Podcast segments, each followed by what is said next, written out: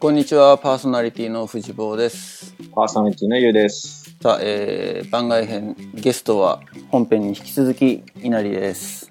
よろしくお願いします。稲荷です。どうも。さあ、えーと、今、稲荷はベトナムにいるんだけど、ベトナムのハノイで今仕事をしてるんだけれども、そのベトナムの話をちょっとまず聞きたいなって思うんだけど。えっ、と、ちょっとその前に、本編で話せなかった私のカレッジメイト団1エピソードを追加してもいいでしょうか？おお来たね。聞きたいね。えっとですね、まあ、あの、カレッジメイト実質、大学3年、4年の時に2年、1年半弱やってたって言ったんだけど、その中で、実はその、3年目から4年目、つまりあの、カレッジメイトとしての1期から2期に上がるときに、実は結構、あの、続けるときに、私の中で大きいエピソードがあって、ほえみんなも今でも現役の人たちもやってるかもしれないけど、当時は我々で、あの、まあ、とその次の代のカレッジで集まって、じゃあカレッジメイトどうするのかとか、そういう話を、議論をしたことがあって、特になんかもうみんな、大学生みんなで集まって、あの、それこそ、ラボ、昔のラボ線の近くのファストフードショップかなんかに集まったのかな？で、その時に、来年どうしたいのって言われた時に、その前の年の活動が全然できてなかった私って、やっぱりすごい悔しかった自分がいて、うん。で、特にその、大きいね、あの、第1回の国際交流村とか、自分たちの中でそれなりに大きい行事をやった後で、ものすごいなんか、あ、なんでもっとちゃんと関わってなかったんだって思った自分がいて、で、すごい大泣きをしながら、もう一回カレッジちゃんとやらせてください。う。やらせてくださいと。あ、それは国際交流村をやらせてくださいじゃなくて、カレッジをなの？うん、なんかやっぱりあの時って、その、特にそのヘッドを誰にするかとかっていうのですごい揉めた時期で、でどういう体制にするのかっていう話をする、その、した時に、やっぱりその、カレッジメイトって自分の中で何なんだろうっていろいろその、やっぱりこうやって今みたいにこういろいろ話しながらしていくうちに、なんかすごい感極まっちゃって、なんかもう、やっぱり私もどうしてももう一回カレッジやりたい。あの、いろいろって不甲斐なかったけど、もう一回やらせてくださいみたいなことですごい大泣きをして。まあもちろんその、みんな仲間で優しかったから、その時にいろいろもちろん厳しいコメントももらったんだけど、もう一度じゃあ頑張ろうっていう話で、ウェルカムしてもらえて、やれたんだよね。こんなエピソードが。第1回の国際交流村自体、カレッジメイト会議全体としては成功を収めたっていう感じではあったの？もちろんその、いろんな細かい点のエラーとか、こうしたらよかったっていう反省点もいっぱいできたけれども、事後活動の振り返りをするとか、そういう機会としての、一つ目の、一回目の、なんだろう、共闘法が気づけたのかなとはみんなで、それなりに思ってたところはあったんだと思う。だけど、稲荷個人としては、関わり方がちょっと不十分、不十分というか、まあ反省する分がなんかあったというふうに感じてた。うん、あった。すごくあった。あと、この、どうしても、今がどうなのかわからないけれども、その、当時は、やっぱり、分科会のシステムを使ってやっていたから、結構個別のグループで分かれて、すごい熱心に取り組んでたんだけど、どうしてもそのグループがじゃあ、全体になった時に、運営側というかマネージメント側の、その意向と、分科会担当している、実際の現場担当組との中での、まあ、意見の乖離とかもあって、ちょっとまあ、少しバラバラにに動いてた部分もあって、そういうのを、じゃあ、あの、どうしようかねっていう話し合いの中で、自分がこう、やれることは何だろうっていろいろ思ってた時に、結構マネージメント側を少し頑張ってみるのもいいのかなと、カレッジメイトの中でっていうのを思った自分がいて、そういうことをじゃあちょっと頑張ってみようかと思って、その一年は頑張った覚えがありますね。1年目の消化不良だったんだよね。2年目にぶつけてみたと。そうでしたね。で、基本的にはあの時、今度その、まあ大学のこととかもあって、大学4年ってね、最後の年で、で、私まあ進学をこ希望してたんで、その進学に向けての準備とかもいろいろあったんで、なかなかやはり前半戦は厳しいところがあったんだけど、でも特に後半、国際交流村に向けて、事前の合宿やったり、運営のどういうふうにマネージメントするかっていうことをすごい考えてやったっていうのは、もちろんその、当時のカレッジからして、やっぱりいろいろ思ったところもあったんだろうけど、今振り返れば全力でできることはやったかなとは思ってる。なるほど。そういう意味ではなんか、まあ、今のね、現役の人たちがどんな思いをしながらやってるのかなとは思うとこなんだけど、いろいろこう、自分を振り返るときに、なんか、まあ、後悔しないカレッジメイト活動っていうのは、ちょっと本編で言い足りなかったなと思うところでした。すいません。ありがとうございます。ありがたいお言葉を。さっきの話だと進学をして、で、今の仕事はその、駐在員で行ってるの？ベトナムに、ハノイにいるのは、一時的に仕事で行ってるの？それとも、何年いるの今、ちなみに。今ちょうど1年と4ヶ月目ぐらいです。はい。あ、そんぐらいなんだ。大学を卒業して、大学院の修士に行って、そこから、ちょっと、実は司法試験の勉強をずっとしてて、法科大学院に行ったんですよ。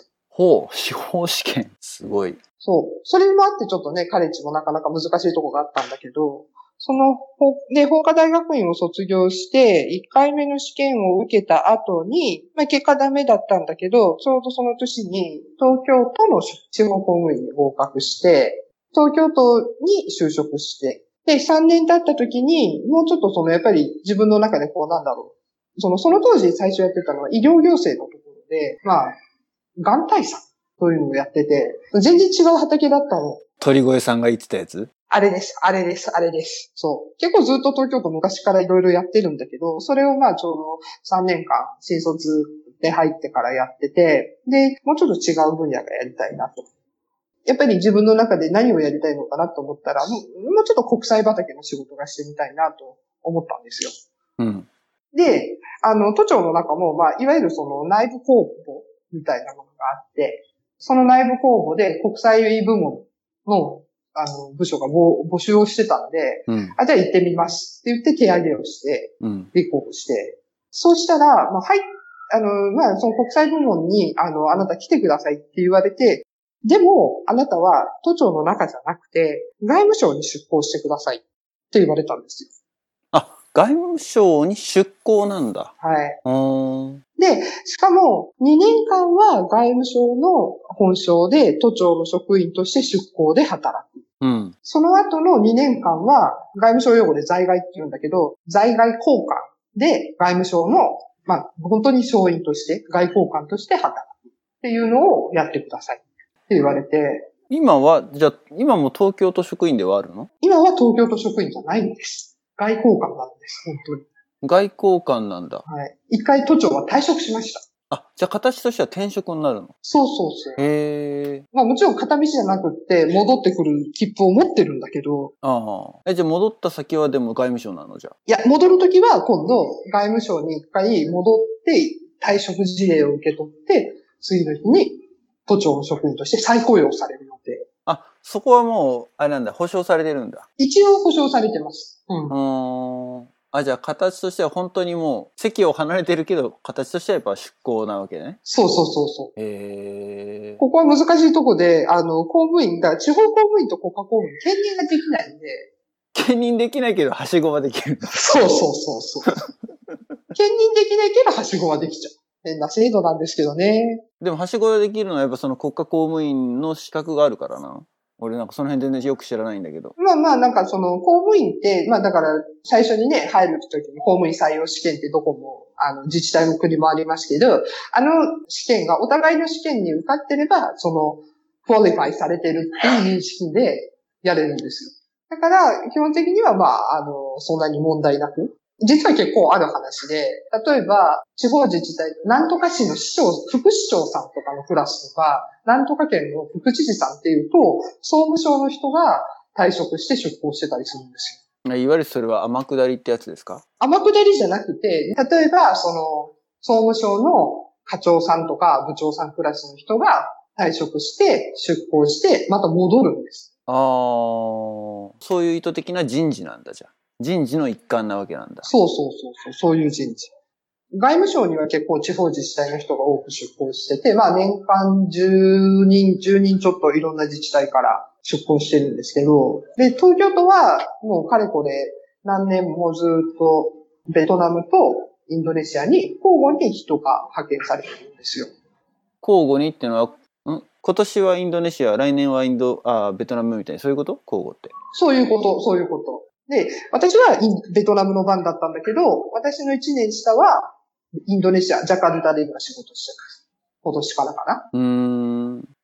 あ、じゃあその任期は、ベトナムにいる任期は今2年とか？そう、2年、2年いる。あ、じゃあもう半年したら帰んなきゃいけないんだ。うん、もうちょっとしたら帰んなきゃいけない。ああ、そうなんだ。そういう意味では、その人期限付きの海外勤務なんです。今まあでもよくある、その一般企業の駐在員と同じだよね。だからそれはね。うん、そうそうそうそうそ海外駐在とね。2年とか3年で帰っちゃう。なるほど。今一番あれだね、気になるのは、退職金ってどうなの？う。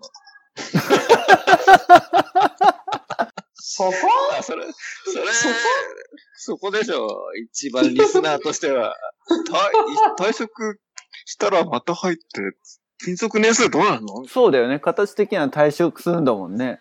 とね、退職金は、えーと、もちろん、人でいいよ、コメント人でいい。えっとね、一リ応、スナーとして素朴な質問をしてる。一応退職、この前退職した時は当然退職金は出ずです。あ、出ないよね、戻ってくる。うん。戻ってくるから。あ、じゃあ一回出るけど、そこはなんか、金属的なところは数えられてるんだ。うん。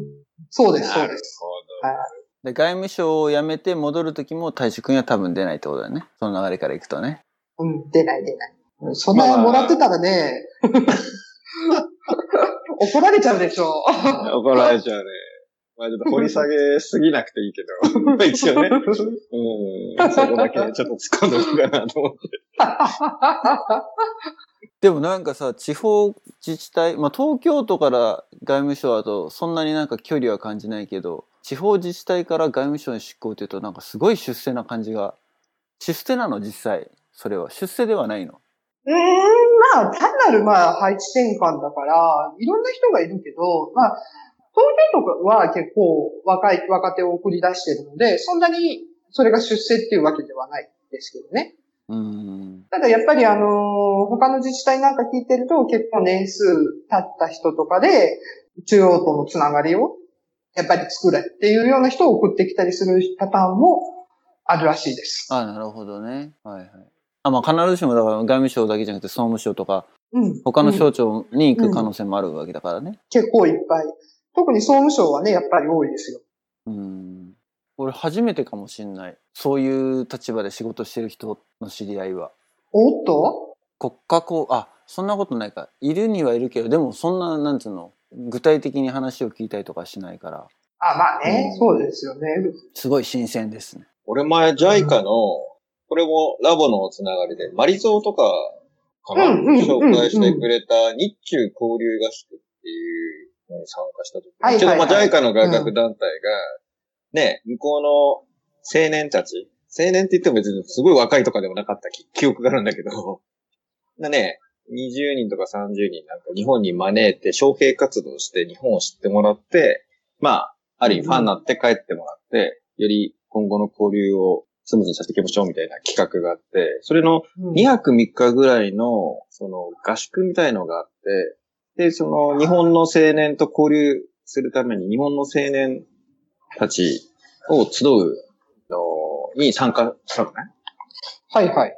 で、その時に、3分の1ぐらいかな、結構あの、職員の方、中央の学校務員っていうのかな、なんだっけ、いろんな大蔵省、今財務省か。当当時、当時大蔵省。今当時か。財務省だったりとか、いろいろ、うん、いたよ、外務省の人とか。で、一番びっくりしたのが、確かね、金、土、日とかの2泊3日だったと思うんだけど、皆さんは、それぞれ、えっ、と、仕事として参加してるから、一応給料出てますみたいな。あの、で、休日出勤だから手当も出ますみたいなのを教えてもらったときに、すげえな。確かにね。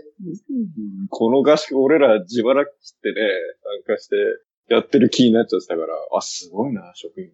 で、その時にね、そうそうそう、いろいろ得意な話聞いて、まあ喋れる話、喋れない話、ね、あるとは思うんだけど、うんいろいろね、うん。話聞いたから面白かった。やっぱり世界があるよね。独特な、その、うん。官僚の中での話っていうのね。一般人からするとなんかドラマの世界にしか感じられないからね。まあいわゆるお役人って言われる人たちなわけでしょ？そう、まさに。まさにお役人なわけじゃない。うん。ですね。なんとなくだからそう、あの、カテゴリーの違う人たちっていうような先入観がものすごく強いからさ。うん。友達でいるとはあんまり思ってなかった。確かに。で、面白かった縁があるのが、たまたまその後に、スクって言って、あの、セセキュリティ周りの、まあ、管轄してる、あれはどこの下に入るかな？内閣府の下に入るのかな？うん、内閣あそこの府だと思います。あ、してる？そう。それのプロジェクトに入るって。ちょうど、俺前職のマーズフラッグ時代に、それ関連のプロジェクトがあってさ、実はそういう、うん、システム絡みで接点が近いところであった。なかなか縁があるな、みたいな話になったけどね。だいろんな、だから特に、あれだよね。これをずっとやるっていうよりは、いろんな仕事を結構プロジェクトごとに回って、うんある時にはうん。ね、こっちに所属して、こっちに所属して、みたいなのって結構あるんだなと思って。さっきの話を聞いてて、ああ、なるほど。さっきの交流じゃないけど、意図的にやってるのかね、たまたまそういうポストがあるから、そういうことをやってるのかわかんないけど、うん、結構交流っていうか、いろんなところに行くっていうのがあるみたいね。で、それで今の仕事でハノイに行って、はい。1年半ぐらい、具体的にどういう、まあ、喋れること喋れないことあるかもしれないけれど、どういう仕事をしてるの？基本的に私、あまあ、大使館の中っていうのは、まあ、み大きく分けて4つぐらいの大きい業務があって、政務、政治の政に、あの義務の務と、経済とうん、広報文化、あと領事っていう業務があるんですよ。うんで、えー私がいるのは広報文化。まあ、ここはやってることは、まあ、名の通り広報と文化、あと教育を担当してます。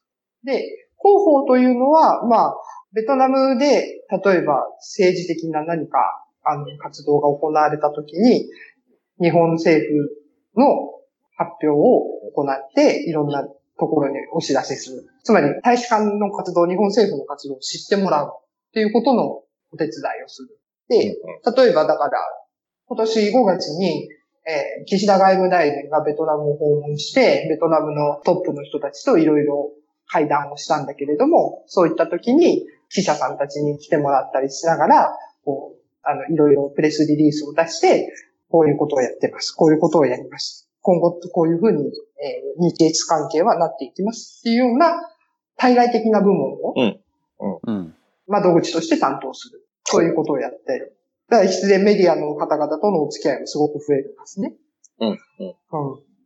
で、それは地元メディアってことだよね。両方。あ、両方。だから地元にいるベトナムメディアにも対してもだし、日本のこちらの特派員、あ、特派員がいるのか、そうか、そうか。うん。うん、そういう人たちと一緒に、こっちだとまあ、いくつかやっぱり特派員が置かれているので、その人たちと一緒に話をしてやる。で、文化の方では、あまあ、いわゆる文化青少年交流というところで、まあ、日本の文化をベトナムでどうやったら知ってもらえるかとか、そういうことを一生懸命やって、他の交流、経済の交流とか政治的な交流の下支えをする。そういう活動になる。例えば、え日本祭りって言われるようなイベントを他の民間団体と一緒にやったりとか、あ、そういうのはし、そういうところがやってるんだ。あとは、あの、国際交流基金っていう外務省のあの独立行政法人の外郭団体、JICA と同じような団体があって、そこが、例えばいろんな招聘事業って言われる、その日本のあのアーティストとかをこっちに来てもらったり、もしくはベトナムのアーティストに日本に行ってもらったりとかして、交流を深めてもらう。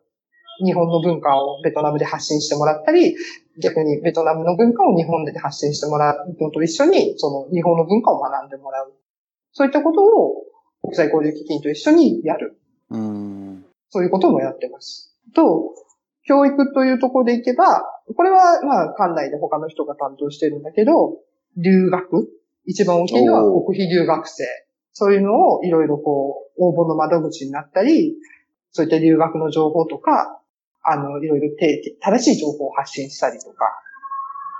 うんあとは、あの、ベトナム国内での教育情報を集めて、いろいろこう日本の教育システムとの比較をしたり、いろいろ意見交換をしたり。あと、最近で私がやってるのは、日本語教育。おー。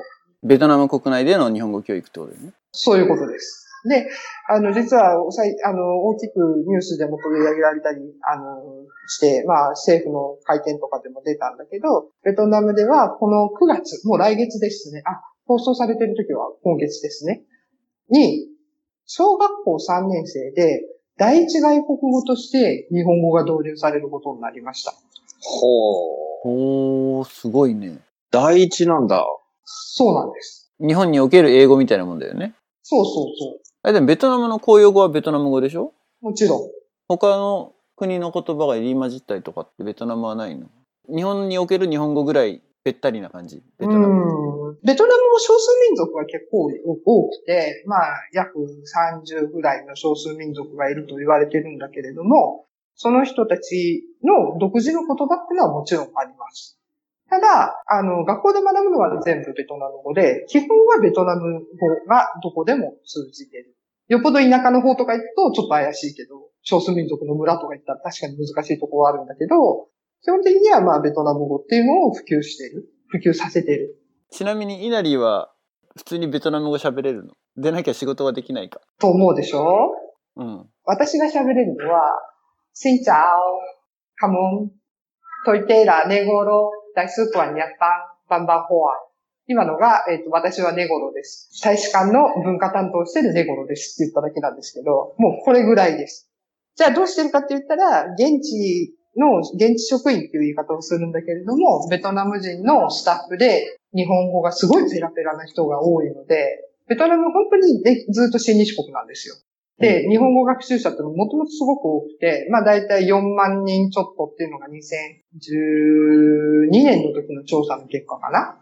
だからそこからもう5年近く経ってるので、もっと今増えてると思うんだけど、で、パーセンテージで言うとどんぐらいなの？それはわかんない。うん、それはちょっとわからないかな。ただまあ、あの、ベトナムの人口自体は9000万人って言われてて、約9000万人の中で、まあそのいろんな言語を学んでいく人が多い中では、やっぱりその4万人もっていう人が、まあ正直マイナー言語じゃないですか、日本語なんて、世界で見て。で、その日本語を学んで日本語で仕事をしてやってる。っていうのは、やっぱりアジアの中でも結構多い。うん東南アジアでは3番目かな？タイ、インドネシアに続いて3番目。3番目というのは、日本人学習者、日本語学習者。日本語はいを、まあ喋れるとされている人数が多いね。うん、そうそうそう。学ぶ人、うん、日本語を学んでる人が多い。オフショアの拠点としてもね、日本の、その、まあ、例えば俺なんかずっと IT 業界にいるけど、うん、こういったプログラム書きながら、そのブリッジで、その、日本語とベトナム語を喋れる人を置いて、そのなんかプロジェクトのその、ある一定の塊の仕事を渡してやってもらって、また日本に返してもらうみたいな。のは結構盛んだよね。うん、盛んですね。私の知り合いでも結構オフショア開発のために、こっちに現地法人作ってやってる会社の社長さんとかも何人か知ってます。うん。うん。結構頑張ってやってて。でやっぱりベトナム人はすごく真面目で、あの、一生懸命やるので、まあ、あの、オフショアの拠点としては最近伸びてますよね。うん。そうそうそうそう。あ結構だからベトナムのプロジェクトで、実はうん。拠点一回作ったのね、その前にいたベンチャーで。おううん、そうなのよ。まあ、具体名出していろいろ繋がってきそうだからさ。それは番外編の番外編でやろう。収録せずに。はいはい収録せずですね。オフレコですよ、これ。オフレコでね。うんそう、だから、結構そのプロジェクトの中で、その、まあ、テレビ会議しながらね、向こうの担当者とか、結構流暢でね、すごい日本語上手いから、全く仕事として多分苦にならないぐらいのもう会話の能力、その日本語での能力。うん。うん。なので、その、なんとなく想像がついた、うんそういう人が多いって言われると。うん。うん。まあ、あの、そういう意味でも、その、まあ、日本語教育っていうのは実は、あの、日本の中で担当してるのは、外務省が担当してるんだけれども、これはなんでかっていうと、その、日本語っていうのを学ぶことによって、いわゆる日本に対して親しみを覚えてくれる人っていうのは当然増えるわけで、それの結果が、やっぱりそういう交流の積み重ね。うんで、結果人と人との交流っていうのがこう、盛んになってくれば、それが経済とか政治の舞台での交流の、その、絆の深め、深める要素になってく。そういう意味で、こう、日本語教育っていうのを外交政策の一環として推進してるんです。そういう日本語教育とか、まあ、幅広い分野をいろいろやっていて、まあ、特に私はその文化の交流とか、青少年交流日本語教育というところを主にやってるんですよね。じゃあそういう実際の exchange program とかそういうのを、なんかまあ、裏方をやってるような感じなのかはい。例えば、日本政府のやってる、あの、いわゆる交流プログラムとしては、特にアジア向けのものでは、 JENESYS プログラムっていうのがあるんです。これ、 J-E-N-E-S-Y-S っていう、いわゆるその創造の G から始まるのをちょっともじったやつなんだけれども、な。うん。これは何かというと、アジアの若い青少年、さっき、ゆうくんも言ってたけど、青少年って言っても、まあ35歳ぐらいまでの人とかを含むんだけれども、青少年ね。で、そういう人たちを含めて、その人たちに日本に、まあ、一定のテーマで行ってもらう。例えば、ものづくりとか、日本文化とか、そういったプログラムで行ってもらって、日本にまあ、10日から2週間ぐらい滞在してもらって、いろんな経験をする。その上で、まあ、それが一つの日本を知る契機になったり、日本とのつながりの一つのきっかけになってもらうことによって、今後のその人、その参加者との交流とかをいろいろ深めていくっていうつながりを目指していくんですね。うん。で、まあ、ベトナムからも毎年、えー、と、何人も送っていて、今年もいろんな分、目分野で送る予定なんですが、そういったプログラムを、じゃあ、ベトナム側の受け、あの、送り出しの団体、ラボで言えば高一みたいな存在、あと、あの、日本側でそういった事業を実施している部門と一緒に中継しながら、じゃあ今回誰を送りましょうかとか、いろんな相談をして、どういう人たちを送ると、どういうテーマでやりましょうかっていうことをやってるっていう状況です。まあ、ベトナムがすごい親日だっていうのはあんまり知らなかったけど、でも言われてみればそうだなって思うのは、ここカリフォルニアって結構いろんな人種がいるっていうか、もちろん移民も多いんだけど、まあ、ベトナムもいるし、タイもいるし、中東の人もいるし、インドもいるし、中国もいるし、っていう中で、俺よくなぜかベトナム人に間違えられるんだよね。へーだからなんか似てるのかなって思って、なんとなくその見見た目とかそういう親和性があるのかなって、本当普通にね、あの、いわゆる免許センターに行った時に、いきなりベトナム語で話しかけられて、ベトナム人ですかって言われて、いや、違うって、日本人だっていうふうな、っていうのがあったりとか、うん。ちょこちょこなんかね、ベトナム人にすごく親しまれる顔なんだなっていうふうに思ったことがある。あ絶対でも例えばインドネシアとかタイの人とかには間違えられることはなくて間違えられるとしたらベトナム人なんだよね。なぜか。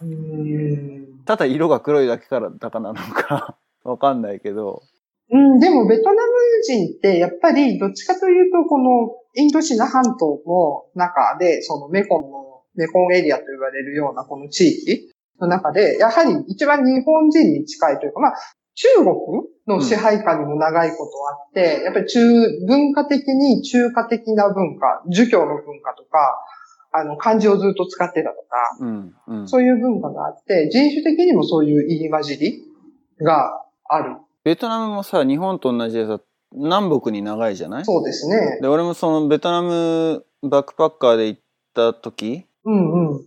10年以上前なんだけどはいはい。その時はうんとホーチミンから入ってうん。ハノイから出てったのね。その時の旅行は。はいはいはいはいはい。で、結構やっぱ同じ国でも全然なんか違うっていうか、うん。お当時、今はわかんないよ。今どんぐらい違うのかわかんないし、ホーチミンなんてもっとすごい多分高度、なんつうの、高度成長を遂げて、都市化がもっとすごい。でも当時でもやっぱもう、あ、まあホーチミンはもうビッグシティだなっていう感じはあったのね。うん。で、まあ途中、フエによって、はいはい。で、ハノイに行ったんだけど、まあ、フエはもう本当日本で言ったら京都みたいなうん。感感じで、そうですね。そう、ベトナムその縦断旅行をした時には一番なんか気に入ったのはフエだったかな。こう3泊か4泊ぐらいしてて。で、その後ハノイ行って、またハノイもだから全然、ね、ホーチミンシティと同じぐらいの規模の、まあ、規模はホーチミンの方がもうでかいのが全然。うん。最後の方がでかいのかな。うん。ホーチミンの方が大きいかな。うん。けどでもやっぱね、大きい都市じゃない、ハノイも。そうですね。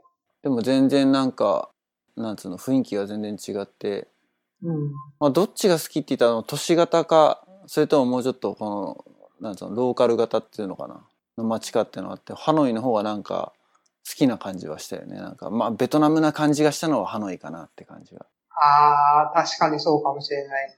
やっぱり今でもホーチミンは、その経済の中心で、その、一番やっぱり、こう、アセアンの中で、その、インドネシアとか、そういう方に近い、あの、シンガポールに近いとかそういうのもあるんだけれども、もともとやっぱりその、南ベトナム？その、ベトナム戦争の話になっちゃうんだけど、そういう時代からやっぱりその、経済がすごく中心地だったので、その流れを組んで、やっぱりその商業活動とかが盛んなのが今でもホーチミンかな？ただ、ハノイはその政治と文化の都って言われて、で、まあ、あの、インド、仏領インドシナって言われた時代から、インドシナ総督邸が置かれたりとかして、街並みはフレンチコロニアルって言われるようなデザインの街街並みが広がってて、そういう中で、すごくノスタルジックな気分になれる街なんだと思うんですよね。うん。今でもその官庁街とかは昔ながらのそのコロニアル調の建物を使っていて、そういったところをやっぱり行くと、なんとなくこう、古き良き時代のアジアっていうイメージがいろいろ残ってる街なのかなと思います。ただ、経済発展もやっぱりすごくて、外国資本のいろんなビル、こう高いビルが建ったり、今ちょうど、まあ、あの、大使館の目の前にあるのは、ロッテ韓国のロッテライバツの建物なんだけれども、ホテルとアパートとかが入ってる60階建てぐらいのすごい高層な、まあ、まあ、ビルが建っていて、そういったものがこういろんなところにだんだん立ち始めてる。うん、で、様々なインフラをいろいろ整備を一生懸命やっていて、いつかこう、ホーチミンに追いつけるような経済都市というのを目指している。なんか真面目な話が続いてるね。はい。もうちょっと楽しい話に行きましょうか。ある？俺がいじればいいんだね。面白い話、面白い話。なんだろうな。今から考えるような感じでなければ、話はいろいろ、ちょっと聞きたいこと。あ、じゃあどうぞどうぞ、そっちで行こう、そっちで行こう。さっきでもほら、ベトナム語が喋れなくても困らないっていうか、日本語は喋れる人がいっぱいいるって言ったけど、そうは言っても生活はさ、現地の人と話さないわけにはいかないわけでしょ？だし、で、俺、その、ベトナム行った時にあったけど、その、アジアの文化だからさ、うんうん、屋台っていうか、あの、ビアホイ、うんうん、とかで飲んだりとかもするわけじゃん。ですね。そういうところでコミュニケーションは、ベトナム語ではやっぱ取らないうん、いろいろかな。まあ、あの、もちろんベトナム語が喋れるスタッフっていうのは当然いて、で、あの、外務省の場合はベトナム語の専門の職って言われる人がいて、ベトナム語の研修を受けて、ベトナム語の通訳ができる人がいるんですよ。で、例えばそういう人と一緒に飲みに行ったりとかしたときは、もう注文をお願いして、ビアホイとかでベトナム語で話してもらう。あとは、レストランなんかだったら結構その、メニューに写真が載ってたりとか、英語での記載があったりとか、うん、あと、日本人がよく行くようなお店はもう日本語のメニュー準備してたりするかな。あ、まあ確かにあったね。あるね。そうだね。そうそう。数字だったらもうお互い電卓を叩いてとか。うん。やっぱりどうしても行動範囲は限られてしまうんだけれども、英語が使える人がいる。まあ、それ、まあ、そのブロークンでもコミュニケーションが取れる人がいて、うん、そういう人のいるお店によく行ったりして、生活してるのはあります。例えば、市場に行った時は、うん、まあ、値段交渉するのに、お互い電卓を叩き合って、ここ、うん、こう、みたいな話をして、値下げ、あんまりにも高ければ値下げしてもらったりとかするかな？今なんか話を聞きながらベトナム旅行を思い、どんどんどんどんなんかいろんなシナプスが繋がって思い出されてきたよ。ベトナムはでもご飯が美味しいよね。うん。間違いなく。ご飯が美味しい。うん。日本人からしてもすごいなんか、タイ料理みたいにさ、バカみたいに辛い料理でもないしさ、ヘルシーで、フォーにしても、うん。バインセオとかとは、あれがやっぱうまかったな。バインミーがうまかったな。ああ、やっぱりね。そうだよね。あの、路上で売ってるバインミーが、これが、多分あの、臭いのが苦手な人は、魚臭いのが苦手な人は多分、とてもじゃないけど、気に入らないのかもしれないけれど、俺はあの、カリカリのフランスパンのバインミーが、めちゃめちゃ最初食った時感動したな。確かに。美味しいです。バインミーはどこでも。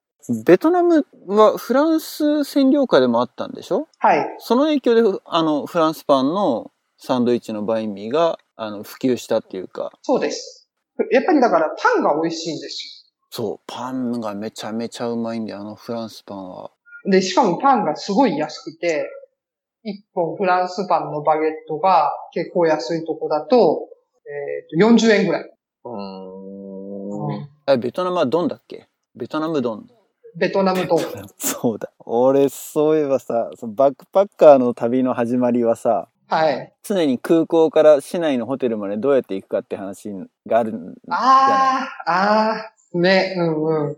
で、まあ大体公共交通機関じゃない、あればそれ使うけど、うん。俺行った時もやっぱりそのタクシーで行ったのね。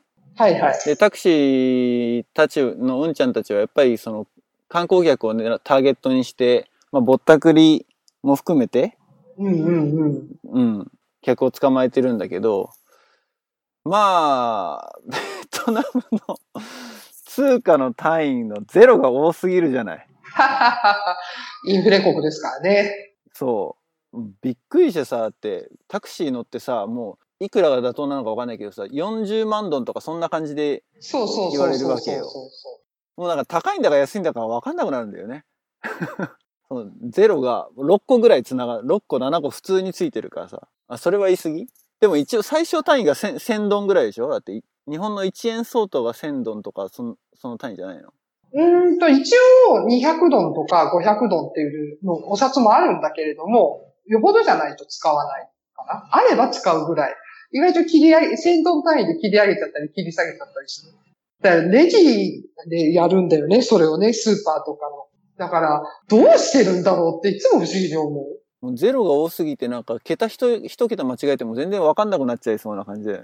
だから、例えばタクシーで市内短い距離走れば、まあ大体5万ドンぐらいとか、5万ドンっていうのが、割る200っていうのが日本円に換算するという一番簡単なレートで、えっ、と、大体2150円かなぐらいなんですけど、そうすると、5万ドンが10万ドンになりましたっていうと、すごい値上がりした気が、なんか、するんだけど、実際に、じゃあ日本円に換算すると、250円が500円になりましたぐらいの感覚になるから、え、全然安いじゃんって、日本の旅行者は言うのね。うんうんうんうん。だけど、もう1年と4ヶ月ぐらい暮らしてると、もうそんなどころじゃなくて、え、何5万ドンなの、普段だったら5万ドンぐらいのタクシーなのに10万ドンもするの？それおかしくない？とかっていう喧嘩をできるレベルになりました。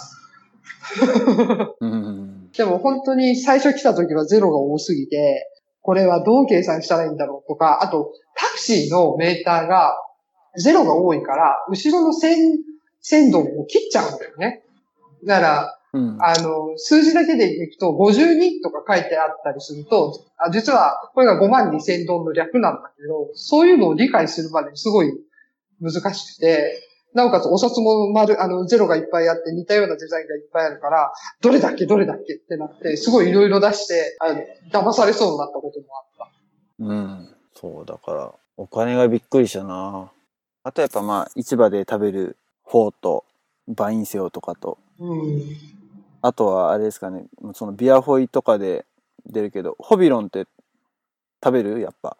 一回だけ食べた。一回だけ食べた。俺結構あれハマってね。ああ、ハマる人はハマりますね。ユウは知ってる？ホビロン。何ホビロンっ聞いたことある？て？知らない。ホビロンってゆで卵なのよ。アヒルの。アヒルの？アヒルのゆで卵なんだけど、そう。孵化直前のアヒルの卵なの。へえ。形になってんのよ。うん。そうそうそうそう。へえ。頭とかもう出来上がってるの。結構、グロテスクだな。羽も出来上がってる。そう。グロテスクなんだけど、うん、ビアホイ行った時にでもそれをつまみにして食べることが、うん、多かったかな。ベトナム人のカルシウム源なんですよね。なるほど。うん。だから、すごい、まあ当然ね、栄養がいっぱいあるわけ。だから、うんうんうん。すごいみんなそれをよく食べる。っていうのは知ってる。見ちゃうと気持ち悪いけどね。そう。だから、夜、その、ビアホイとか空いてるね、飲み出して、暗くなって、よくわかんねえなって状態で食うから食えるんで。確かに。日本人的にはね。うんなるほど。